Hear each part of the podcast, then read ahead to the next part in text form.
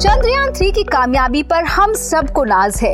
आइए आज के पॉडकास्ट में बात करते हैं उस शख्स की, जिसके चलते इसरो मुमकिन हुआ और उनका देखा सपना आज परवान चढ़ रहा है। आप सुन रहे हैं अच्छी खबर पॉडकास्ट हमारी होस्ट रुचा जैन कालरा के साथ।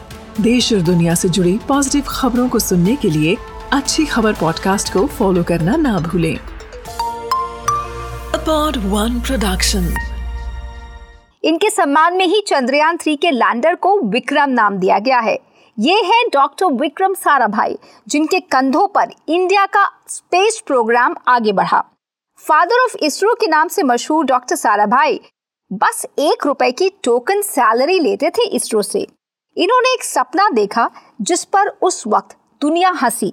गरीबी से जूझ रहा इंडिया अंतरिक्ष में उड़ेगा। लेकिन डॉक्टर सारा भाई के जुनून ने न सिर्फ़ अंतरिक्ष में जाने के सपने को सच किया, बल्कि इंडिया आज टेक्निकल और साइंटिफिक विकास के मामले में काफ़ी आगे बढ़ चुका है। सोचिए, क्या कोई एक इंसान स्पेस प्रोग्राम से लेकर nuclear power plants, textile industry से लेकर management school, market research lab से लेकर डांस एकेडमी और सैटेलाइट टेलीविज़न सब अपने दम पर ला सकता है? डॉक्टर विक्रम साराभाई ने ये सब किया। इसे उनकी जीनियस कहें या शख्सियत, कि जिस चीज़ को उन्होंने हाथ लगाया, वो जैसे सोना बन गई। डॉक्टर विक्रम साराभाई एक बेहद अमीर बिज़नेस फैमिली से थे। वो कहते हैं ना born with a silver spoon वो कहावत सौ फ़ीसदी सच बैठती है। विक्रम साराभाई पर। 1919 में जन्मे विक्रम के पिता अंबालाल साराभाई गुजरात में एक काफ़ी अमीर शख्स थे। उनकी बहुत सारी कपड़ा मिले थी। ये परिवार ब्रिटिश दौर में देश के टॉप टेन इंडस्ट्रियल हाउसेस में से एक था। गुजरात में अपनी एजुकेशन पूरी करने के बाद विक्रम साराभाई हायर स्टडीज़ के लिए कैम्ब्रिज यूनिवर्सिटी चले गए।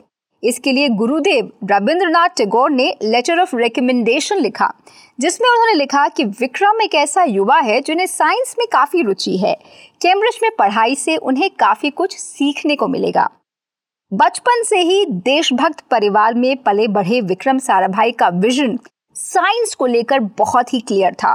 वो इसे आम लोगों की बेहतरी और देश के विकास के लिए यूज़ करने के हिमायती थे। जब सेकेंड वर्ल्ड वॉर हुई 1940s में तो विक्रम साराभाई को भारत लौटना पड़ा और नोबेल विजेता फिजिसिस्ट सर सीवी रमन के अंडर उन्होंने Indian Institute of Science Bengaluru में रिसर्च शुरू की। उनकी ये रिसर्च कॉस्मिक रेस पर थी।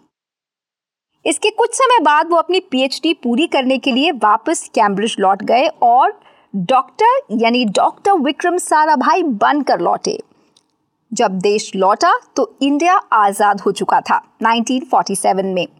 28 साल की उम्र में जब आमतौर पर लोग अपने गोल्स को तय नहीं कर पाते, डॉक्टर सारा भाई ने खड़ी कर दी फ़िज़िकल रिसर्च लेबोरेटरी, जिसे पीआरएल के नाम से जाना जाता है।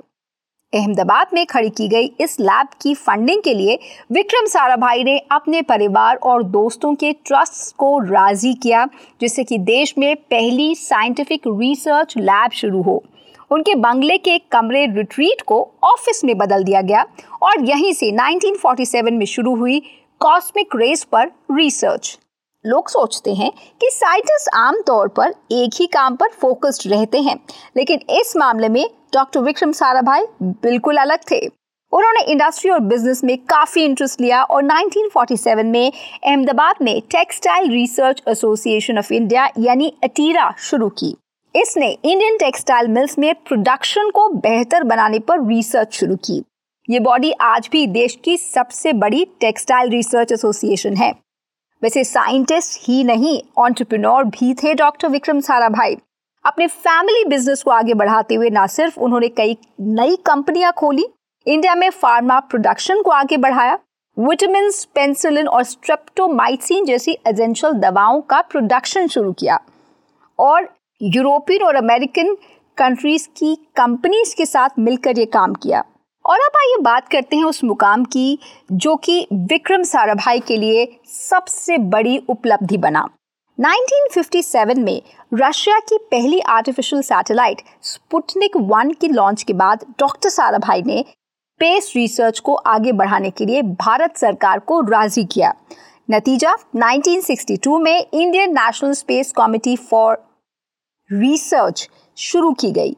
इसे इनकॉस पार कहा गया और इसकी अगुवाई डॉक्टर विक्रम साराभाई ने की। अब उनके सामने असली चुनौती थी स्पेस रिसर्च स्टेशन के लिए जगह तलाशना और एक लॉन्चिंग साइट बनाना। इस जगह के बारे में doctor A P J Abdul Kalam, जो डॉक्टर साराभाई के शिष्य थे, ने अपनी किताब इग्नाइटेड माइंड्स में एक दिलचस्प किस्सा शेयर किया है। कलाम ने लिखा है थुम्बा, जो कि तिरुवनंतपुरम के पास है, वो इक्वेटोरियल लाइन के नज़दीक होने के चलते सबसे फिट जगह थी। अब रॉकेट लॉन्च के लिए ज़रूरी था कि जगह एकदम अलग थलग हो और इसमें मलबे के गिरने की आशंका भी थी। तो आबादी से दूर या समुद्र तट के पास होनी चाहिए थी ये जगह। लेकिन मुश्किल ये थी कि थुम्बा में हज़ारों की संख्या में मछुआरों की आबादी थी और गाँव में एक सुंदर सेंट मेरी चर्च भी था।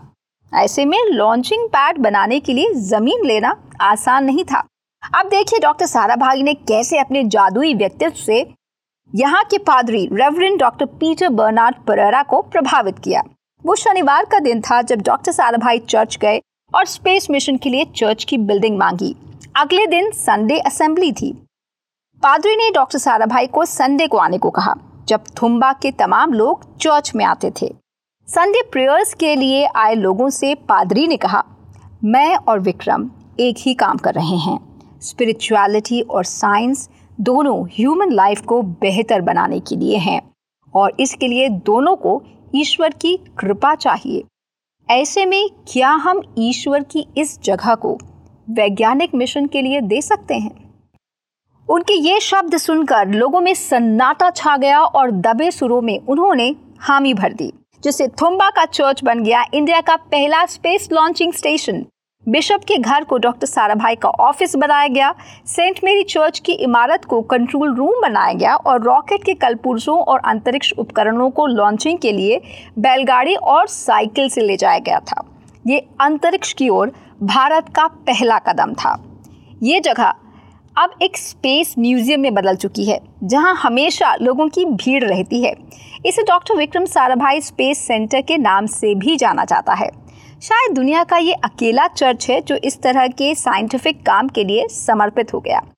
जब थुम्बा में पहला रॉकेट लॉन्च हुआ तो उस वक्त केरल की विधानसभा चल रही थी। थोड़ी देर के लिए विधानसभा को रोक दिया गया और सबकी निगाहें टिक गई रॉकेट लॉन्च पर। इस लॉन्च में भारत के ग्यारहवें राष्ट्रपति doctor A P J Abdul Kalam भी एक युवा वैज्ञानिक के तौर पर शामिल थे। फिर आया साल 1969 जब इसरो को बनाया गया। और इसके पहले अध्यक्ष बने डॉक्टर विक्रम साराभाई। उन्हीं के चलते 1975 में इंडिया ने अपनी पहली सैटेलाइट आर्यभट्ट लॉन्च की। और आज स्थिति यह है कि इंडिया दुनिया भर की सैटेलाइट्स को लॉन्च करता है। जिन देशों ने इंडिया को स्पेस प्रोग्राम में टेक्नोलॉजी नहीं दी और इंडिया के एम्बिशन की हँसी उड़ाते थे, वो आज इंडिया के सहारे अपनी सैटेलाइट्स को लॉन्च कराते हैं। यूएस, यूके, फ्रांस, जर्मनी जैसे बहुत सारे देश इंडिया से सैटेलाइट लॉन्च करवाते हैं और हम हज़ारों करोड़ का रेवेन्यू स्पेस कॉमर्स से कमा रहे हैं। ये सब न होता, अगर समय से आगे सोचने वाले डॉक्टर विक्रम साराभाई ना होते। कैसी लगी आपको आज की ये कहानी डॉक्टर विक्रम साराभाई के ऊपर? हमें सोशल मीडिया पर अपने फीडबैक में ज़रूर बताएँ।